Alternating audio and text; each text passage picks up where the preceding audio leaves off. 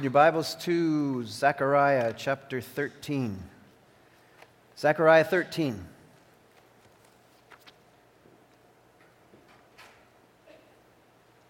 Let's pray together. Father, thank you for bringing us together this morning to celebrate and acknowledge the beautiful name of Jesus, our Savior and Lord.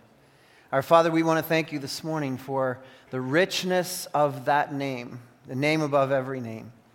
That at the name of Jesus, every knee will bow and every tongue confess that Jesus is Lord to the glory of God the Father. We pray this morning, Father, that our hearts will do just that, that as we peer into your word this morning, that you will open up our hearts and minds to the incredible vista that it is of, of truth. Uh, Help us to see, Lord, the, the glories of Christ in all that we uh, look at today. I pray that our hearts will not only um, acknowledge the truth, but, Lord, that we will be motivated to live out the truth and praise your glorious name. And I pray this in Jesus' name and for his sake. Amen. Amen. Zechariah 13, verse 7 Awake, O sword, against my shepherd against the man who is close to me, declares the Lord Almighty. Strike the shepherd, and the sheep will be scattered, and I will turn my hand against the little ones. In the whole land, declares the Lord, two thirds will be struck down and perish, yet one third will be left in it. This third I will bring into the fire. I will refine them like silver and test them like gold. They will call on my name, and I will answer them. I will say they are my people, and they will say, The Lord is our God. This is the word of God to us this morning. Now, I'm sure you've heard the saying, you can't see the forest for the trees. There's always a danger when you sort of plunge into a text like this to be, it's as if you're dropped into a forest and there's a tree that you've just looked at, but you don't really see how it fits into the whole perspective of this grand vista of a glorious forest. So this morning, I, I just want to give you a, a, quick look at the, at the big forest before we look at this particular theological tree in, Je- in Zechariah 13, 7 to 9. Um, throughout Scripture, there are, as uh, uh, theologians will say, um, three major epochs. Epochs, E P O C H S, epochs, that, that define the, the, uh, the, the, the, glories of redemptive history. Uh, creation, the fall, and redemption. And, and I, would, I would say that I would add onto that restoration, because with redemption comes restoration to relationship. And, and, and if you know that, you understand the nature virtually the theological nature of what God is doing in human history creation, fall, redemption, restoration. We are going to, in this amazing section of Zechariah 12 10 through uh, 13 to the end, 13 9, you have this, the, the picture of this, this grand vista of God's redemptive history. And this particular section of Scripture is, is one little part that we need, to, we need to zero in on this morning, but it's, it's impossible to get the fullness of its meaning and the, and the glories that it is to us unless we place it in context in, it, it's, in the grand scheme of things. We need to understand that, that um, uh, the, the picture of history and, and human history in terms of God's creation – which uh, suffered uh, the fall, whereby mankind rebelled against God, resulted in a redemptive plan, uh, which moves forward and is uh, the, the centerpiece of what we're looking at this morning. Uh, but we need to understand, and any chance I get to talk about creation, I, I use that chance because, especially when there are students in the midst, I, I only get you for like 45 minutes a week, and the school gets you for five days a week. And I want to make sure that every chance I get, if creation is germane to the topic, I'm going to talk about it for a moment. But we need to understand, in, in relationship to what God is doing, that when God created, He called everything good. And when he created mankind, he called it very good. You know your Bibles. Uh, it's important that we understand that there's, there's no compatibility in that whole idea of good and very good with an evolved Adam and Eve. Because if anybody knows anything about the process of evolution, there's, there's biting and tearing and, and ugliness and eating and killing, and that's how evolution functions. And no one would call that very good. So, for Adam to be declared very good, there couldn't have been anything very bad happening before him. In, in, fact, the very bad stuff happened after Adam and Eve when the fall happened. We have creation, fall, and the need to reconcile fall called redemption, which is a buying back out of the slave market of sinfulness, redemption, and restoration. And so you have in this grand plan of God, from Eden's fall, the storyline of God's redemptive rescue is the calling of a man, Abraham, and a family, and a nation, and a nation to the nations, whereby the Lord was calling for himself a people, purifying a people, purifying a people after his own name to form an unobstructed relationship in life forever in the final eternal kingdom. That's the, that's the forest. And there are lots of really, really exciting trees to look at. And uh, I, I, think there's, in, in this particular section today, we have a, a, a very explicit description of redemption and restoration for relationship that includes refinement, includes purification, purifying work of God, all wrapped up in these three verses. But I wanted you to see how it is, how it's nestled in the storyline of redemptive history. Uh, there perhaps is no better uh, pickup of this idea than, than the writer of Hebrews in Hebrews chapter 1, verse 3 and 10, 13, and 14, which reads this way When he, Christ, had made purification of sins, when did he do that? At the cross. He sat down at the right hand of the majesty on high. Since that time, he waits for his enemies to be made his footstool, because by one sacrifice, he has made perfect forever those who are being made holy. There's a lot packed in there, but it really is covered in Zechariah 12:10 through Zechariah 13 to 13 9.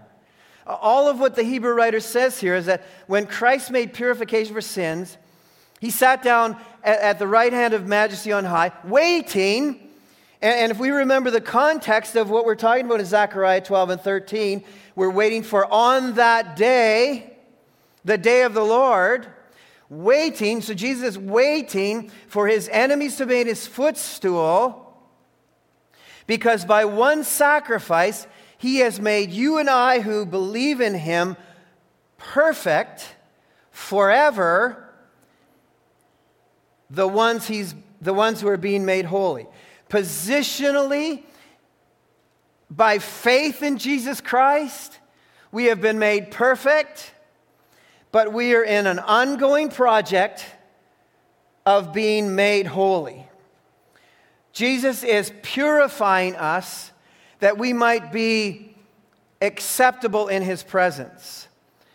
Now, this work of God in our life is not to make us healthy, it's not to make us wealthy, it's not to make us happy, it's to make us holy. Say it with passion and enthusiasm. So make us holy. I, I, know you don't, want, you don't want to necessarily uh, not make us wealthy, not make us healthy, not make us happy, but make us holy. All right. And this is exactly what Zechariah the prophet is prophesying here when he talks about the refinement in verse 9 that's going on.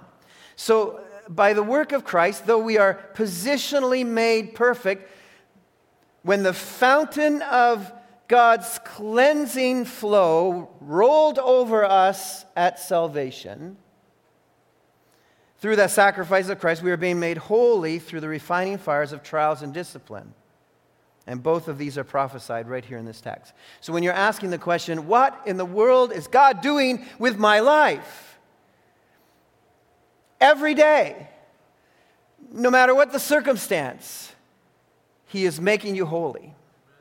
He is working on your life. He's refining you. He's making you more and more into the image of Christ Jesus. He is moving you from glory to glory, moment by moment. That's what Jesus is doing in our lives. So, this dazzling forest of God's redemptive plan is laid out before us in Zechariah 12, 13, and 14. And there are some stunning trees that we want to look at this morning, uh, unpacking the elements of the purification reality and what that looks like. What should the faithful expect? As we stand gazing uh, at this particular text this morning. Now, the context continues on that day. Remember, throughout this th- 16 times in these three chapters 12, 13, 14, 16 times it says on that day. And that day, of course, is the time when God visits the earth to judge the wicked. And um, there are near and far connections to that reality. Because at Calvary, uh, the redemptive plan of God was uh, the centerpiece of the redemptive plan of God Uh, occurred at Calvary, where wickedness was dealt with, to be finally dealt with on that day. And we have this plan rolling out. And so we have, in, particularly in Zechariah here, the, the prophecy of coronation, the prediction of, of the, the coronation of the king. Jerusalem will be the, the grand place in the first verses of chapter 12, and, and the Lord will defeat all the enemies of, of Israel. And we see all of this on playing, but, uh, playing out. But, but along with all of the details of the conquering shepherd, uh, we have details of a suffering shepherd in this text. And, and this, this juxtaposition, uh, this parallel, how this runs, runs throughout these chapters, has, has been traditionally quite confusing down through the ages. In fact, so much so that, that the Essenes, who were a, a community of people who lived at the time of Christ, in fact, John the Baptist came out of this community, they believed that there would be two Messiahs that there was a suffering Messiah and that there was a conquering Messiah on the basis of how they studied the scriptures.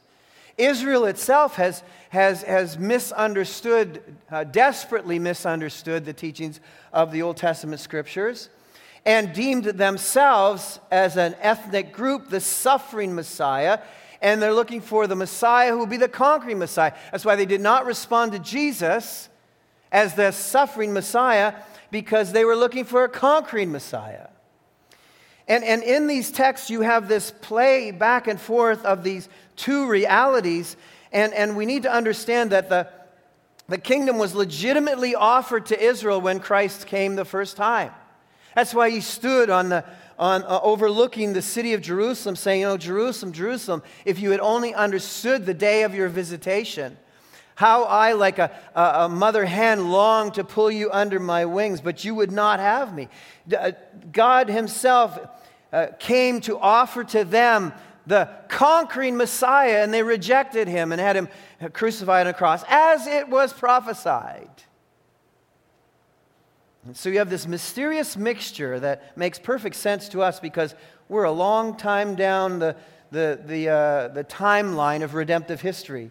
We get to look back at all of this stuff that's already happened and say, Of course, how could you miss this? It's right here in the text. But let, let us make no mistake here without the suffering Messiah, there could be no on that day. There would be no conquering Messiah. Without the cross, there is no coronation. And this is the prophecy that is embedded in Zechariah, and we can't miss it. We, we must not miss it. So, by way of review, are, are you up for a bit of review? Because, because it, I want to put it back in context so we don't get out of sync here. And, and from my experience, review is always a good thing because for some people, even review is brand new, even if they heard it before. Like, I never heard that before. Yeah, you heard it last Sunday. I, I, I never, I don't remember. Um, well, here, li- listen. Here by review, we learned last week in verse 10 of chapter 12 that God's redemptive grace is, the front, is at the front of the line, right? We learned that, that the ha- inhabitants of Jerusalem, a spirit of grace and supplication. God saves people by the outpouring of his undeserved favor. That's what we learn, that's what we know. And, and, we understand that the idea of redemption is to buy us back out of the slave market of, of sinfulness. That's what redemption means, to buy back. That's why I don't buy the whole idea of free will. People aren't, people aren't uh, living in free will, they're living in sin. They're living in, as slaves to sin. The, the freedom comes in Christ. Uh, Christ brings freedom. Uh, the truth will set you free. That's what the scriptures teach. We are freed from the slavery of sin by the grace of God that is poured out upon us. And we also learn that not only a spirit of grace, but a spirit of supplication. We are able to be supplicants. The redeemed are able to respond in repentance. We're able to reach out. Included in that undeserved favor of God is the enablement to respond to God. Dead hearts are, uh, using old theological terminology, are quickened by the Holy Spirit. Uh, we were dead in our trespasses and sins. We were on the mat spiritually, and nothing could get us off the mat except for an intervention by God Himself, who quickens us, who brings us to life, and enables us by His grace to respond to His love toward us. That's how salvation works. And proof of grace is the fact that we turn from our idols, we turn from our sin, we turn from ourselves, and we turn to the Savior. That's the definition of repentance. And we learned here last week that there's a great deal of sorrow in genuine repentance when we come to a recognition that our sins pinned Jesus to the cross. There's a great sorrow that, that overcomes our hearts when we take that all in and understand that Jesus, our glorious and wonderful Savior, loved us so much and died because of our sinfulness, died because of my sinfulness. That's repentance. And Jesus embarks upon the repentant for a life change called purification. He refines us, and that's where this text continues to take us. We want to handle a couple of que- questions today. What does this piercing mean? Because we pick up in the text the spirit of grace and supplication, and they will look on me, the one they have pierced. And the question is, what does this piercing mean? And the second question we want to look at today, which is answered in verses 7, 8, and 9 of, of chapter 13 who is the one pierced? These are critical questions for us to answer. So, what we learn, uh, according to chapter 13, verse 1, is that purification follows repentance. Now, I'm not talking about great gaps of time. You understand this? The salvation experience is, is accordioned in, and then there is this perfecting work of Christ, and then he, makes us, he is making us holy, sanctifying us over the years to come until the day he comes to get us. Now, in this particular process, though, we realize that there is a fountain, verse 13, that opens up and cleanses us from sin and impurity. The repentant are purified. There follows purification follows repentance. There is a fountain filled with blood drawn from Emmanuel's veins. And sinners plunged beneath that flood lose all their guilt and stains. There, what did this fountain mean to the eyes and hearts of a Jewish audience? This is packed with imagery and power. There is this fountain. Now, they, they knew that a fountain uh, washing over them was the idea of cleansing from sin and impurity, uh, long before Zechariah prophesied this.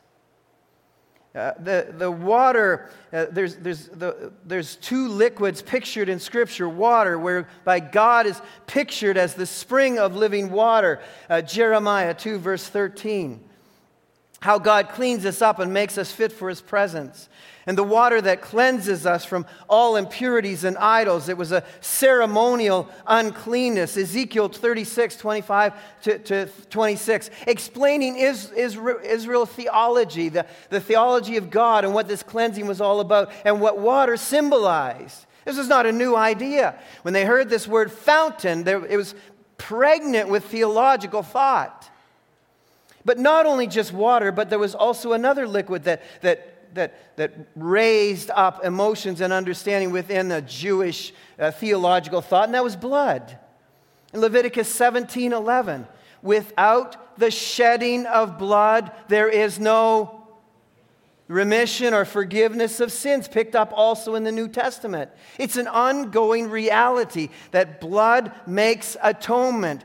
It is what brings a sinning person uh, back to a relationship with God, to have their sins atoned for, the cleansing from sin that separates us from God. Two liquids involved in cleansing fountain, purification, theological thought to the Jewish mind.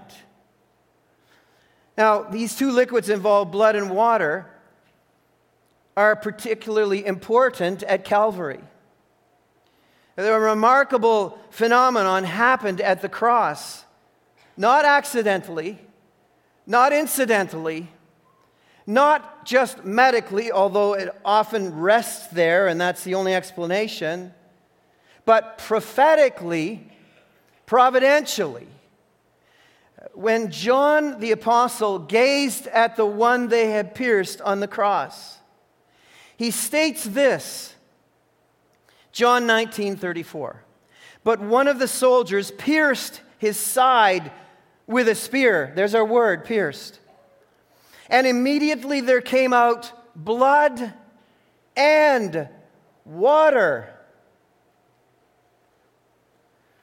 Now, beloved, in crucifixion, in the process of crucifixion, it was normal to break the legs of the one crucified in order to speed up the death process. It was not normal to thrust a spear into the side of the one being crucified. There was no interest in speeding up uh, death with a spear. It was the idea was to break legs, to make the, to make the, um, uh, the, the torture and punishment that much more difficult. In the case of Jesus, they did not do the normal, his legs were not broken, and they did do the not normal. They speared him in the side. Now, they didn't break his legs because in Psalm 34 20 it had been prophesied, he keeps all his bones, not one of them is broken. In Zechariah 12 10, it prophesies that he will be pierced. And this fountain theology explains why blood and water was so critical in that moment. Every little detail of theology is played out for the audience of Calvary that their hearts might be broken and they might turn to the one in whom they had pierced and repent with great mourning, the kind of mourning like someone mourns when they have lost their only son. That's the kind of mourning. And so we have this incredible reality pictured at the cross the breaking of the power of sin, the removal of the penalty of sin by this fountain that washes over us because of the grace of God fully superintended by Almighty God to the very detail. Deliverance from the penalty and cleansing from defilement found in Jesus' death only. So the simple truth is this the cross contains every detail God directed and a human cannot enjoy the presence and attention of God unless that one has received the cleansing fountain from Jesus. all played out for us here. So that's what the piercing means. Now, who is the one pierced? Well, we're all pretty well primed for that by now, aren't we? But let's look again at the text.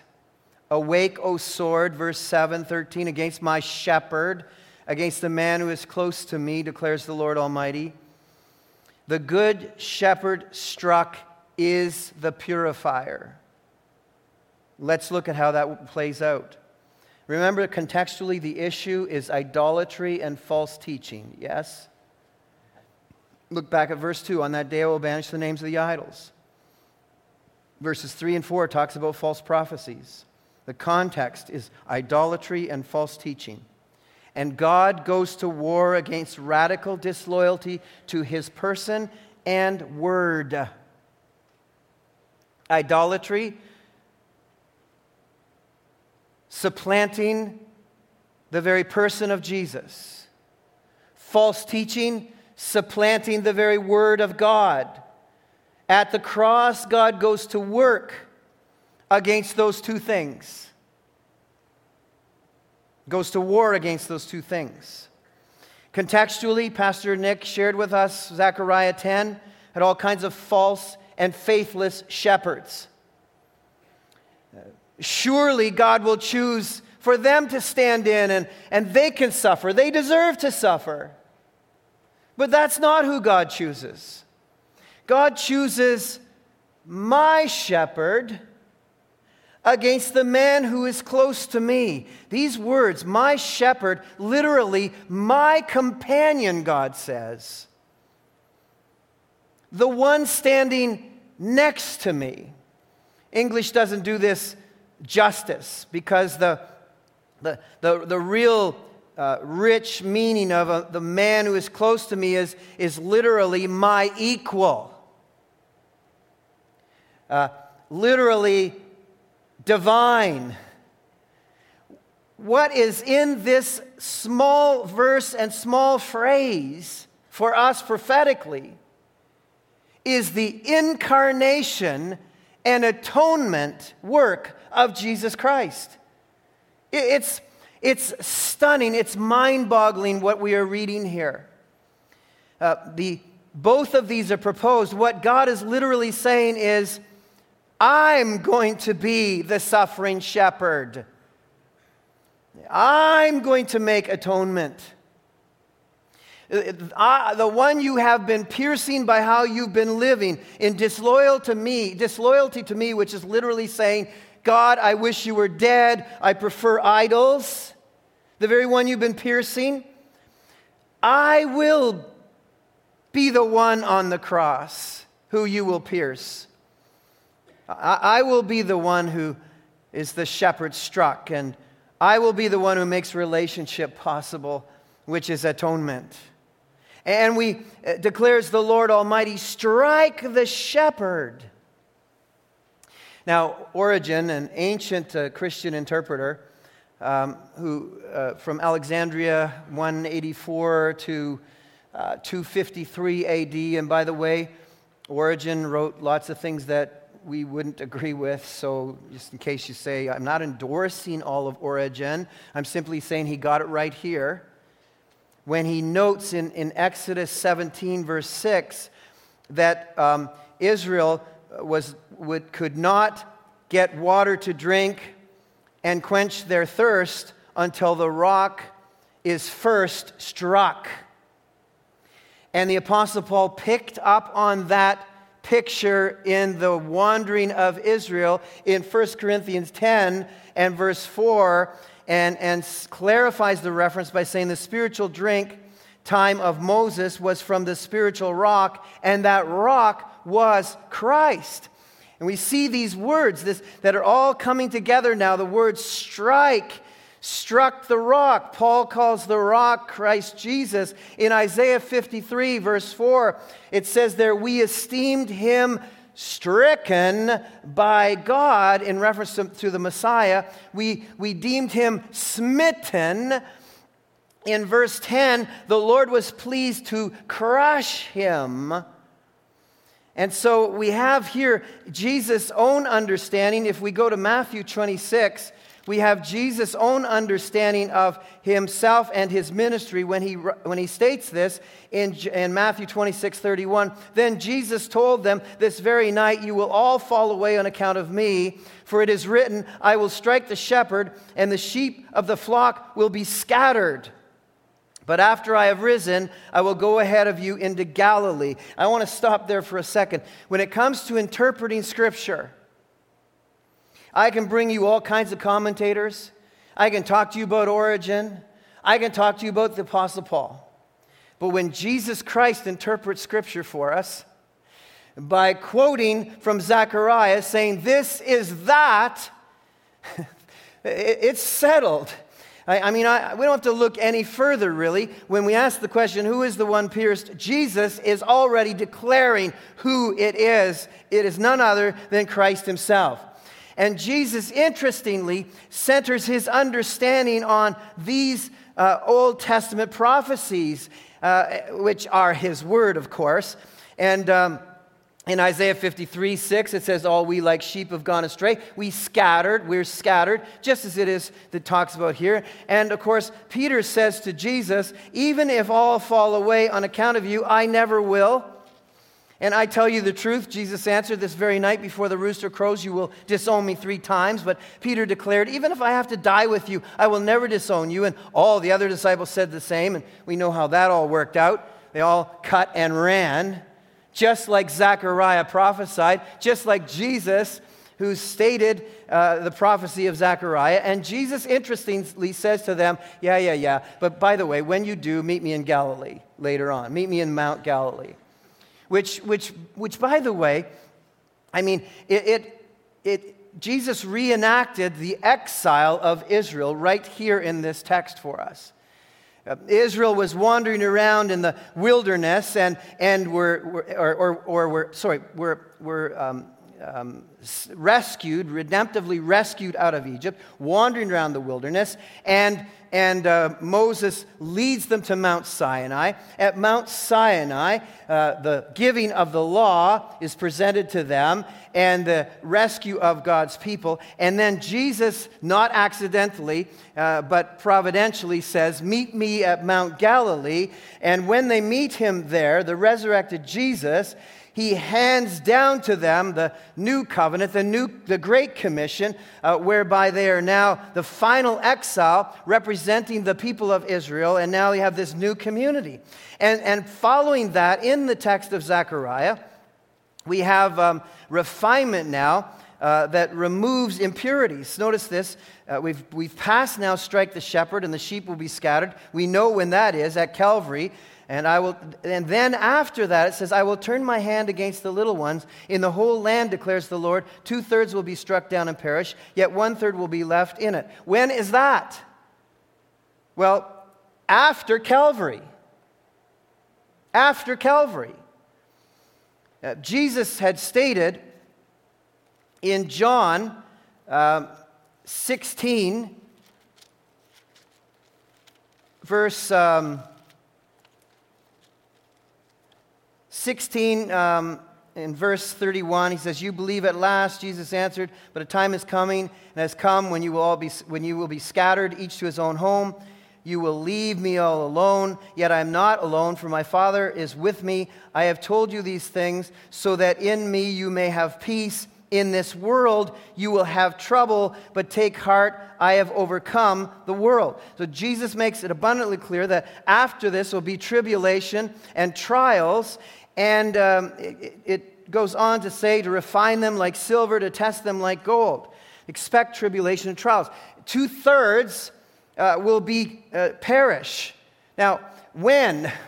You know, we don't know for sure, but we have some, some historic, uh, op- some, sto- some historic uh, realities of this very thing. Um, we know that in 70 AD, the Romans sacked Jerusalem, and, and there were uh, many Jews who died at that. We know that in 132 AD to 134 AD, the Bar Kokhba revolt took place, uh, led by a man, Bar Kokhba.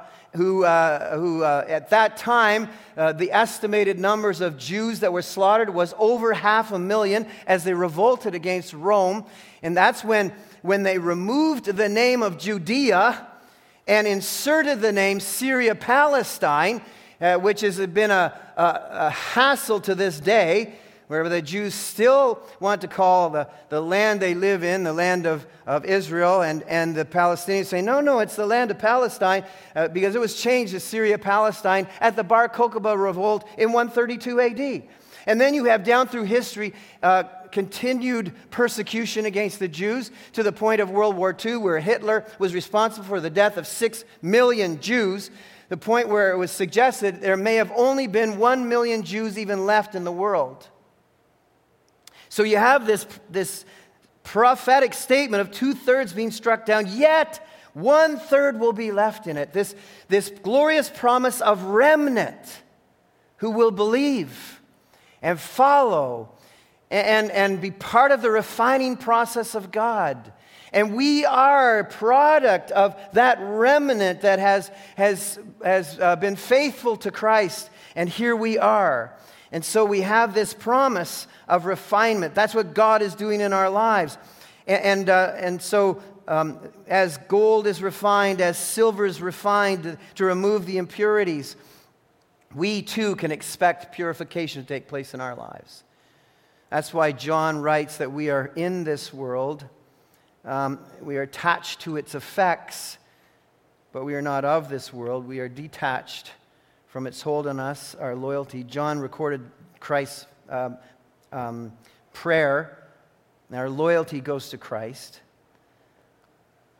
So, what we see here is trials and troubles and struggles from Calvary to coronation. So, if you're wondering what's going on in your life, what's going on in the world, what in the world is God doing, understand this that prophetic redemptive history makes no provision in its timeline prior to the eternal kingdom for an age of health and wealth. It just does not. There's nothing there. Refinement now, by the way, drives us to indivisible loyalty to God. If you're asking the question, why, oh God, why is my life like this? Why so many troubles? Why so many trials? Why so many struggles?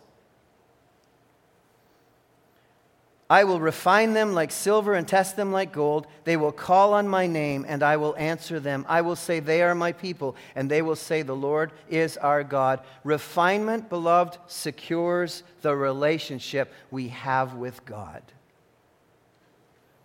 We're just about finished now. The purpose of refinement drives us to relationship. Result, they will call in my name. Right now, his image is being refined in us through reformation that comes from trials and troubles and struggles. And restoration of covenant relationship is the outcome and product of the challenges that we have in our life. God will answer and lay claim to them, two sides to a real relationship. It, it, it clarifies our identity He's making us more like the Savior. And um, because of his cross work, the Holy Spirit empowers the justified, those who are declared righteous, to live the Christian life of love and loyalty to Christ. That's what happens here. To enjoy a relationship of covenant, honoring the rule and reign of Christ in our lives. That's what God is doing in your life and in my life. And we are able to say that, that Christ is mine and I am his. The real cling to their real identity. We are not people who are suffering from an identity crisis. The refinement that is taking place in our life enables us to be more and more convinced and convicted that I am his and he is mine. When people ask you, Who are you? I'll tell you who I am. I am the one who belongs to Jesus, and Jesus belongs to me. That's who I am. That's what this text promises. And, and there are, there are unfolding benefits to that reality. They will call on my name, and I will answer them. the glory. We sung this this morning. You call on the Lord. We, we are the people of the world who get to call on the true and living God, and He actually answers us. Now, that answer may be yes, that answer may be no, that answer may be wait, but God hears our prayers and answers us. That's who we are. That's our identity. And in the refining process of what God does to us, He refines us to be more faithful and more loyal to Christ and His commands. After all, Hebrews 5 8 reminds us that it was Christ Himself who learned obedience through that which He suffered. And, and, and, then finally, you notice here that, that I will say, They are my people. You know, the, the living God trumpets from heaven this morning upon this gathering and says, Look at them. They are my people. What a glorious thing to have said about us. And we will say, they will say, and the Lord is our God. That's the glories of this promise and this prophecy. By the way, I want you to notice it's it's my people. It's us and God, not me and God. It's our God collectively. The Word of God always talks about us in community. We, um, we think and act together because we are a body, not an organ. And that's the, the emphasis here is, is um, community, not independence. And it's a glorious thing. Our God, us and God. They are my people. What's God doing? He's making you and me more than ever like Himself. Those who have been made perfect by His one sacrifice are being made holy. That's who we are. And so we turn our back on sin and idols and self, and we turn to the living Christ. And trials and tests and struggles are the way He weans us off idols and off of ourself and off of our sin, that we might be more and more like the Savior, because we are His people and He is our God. Our Father, thank you so much. We praise you. We thank you, Lord, for the glories of this truth to us. May we benefit from all that Christ has done for us. And may we not waste any trial or any struggle or any test or any difficult time. Let us not waste these times as you draw us into your heart, I pray. For Jesus' sake, amen. What glorious grace of our Almighty God who would allow us to peer at the vista of his redemptive history for us. And for a moment, allow us to drop into that forest and stand before the tree upon which our Savior was crucified for our salvation. There are two ways the decision of our heart can go this morning.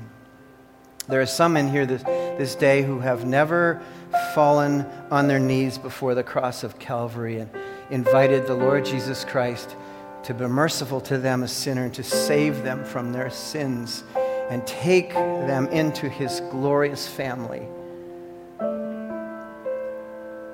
That's what we should do when we encounter Calvary. And I invite you to do that if you've never, ever responded to the invitation of God for salvation in Christ Jesus. But for the most of us here this morning, when, when is the time when you find your heart growing most in Christ Jesus? Is it not in those times of trials and tests and struggles, the times of refinement? So there's an explanation for that this morning. It's because the perfect are being made holy more and more into the image of Christ Jesus, saying no to the things that displease him, and yes to the things that make us more and more like him. As he moves us through time closer and closer to spending forever with him. cooperate with it. Glory in what Christ is doing in your life. He is your God, and you are his people. Rejoice in that always. Our Father and our God, we thank you for your work in our life. We thank you for explaining it to us in advance. That you are the God who has washed over us with a fountain of cleansing and now continues to clean us up. Fit for glory, O oh God. From glory to glory. Thank you for your amazing patience with us, your work in our life. Lord, help us to embrace all that you're doing in particular to deepen our relationship with you when we are tested and tried and struggling and, and, and frustrated, oh Lord, help us to call out to you. They will call out to me, he says, and I will answer. Thank you, O oh God. In Jesus' name, amen.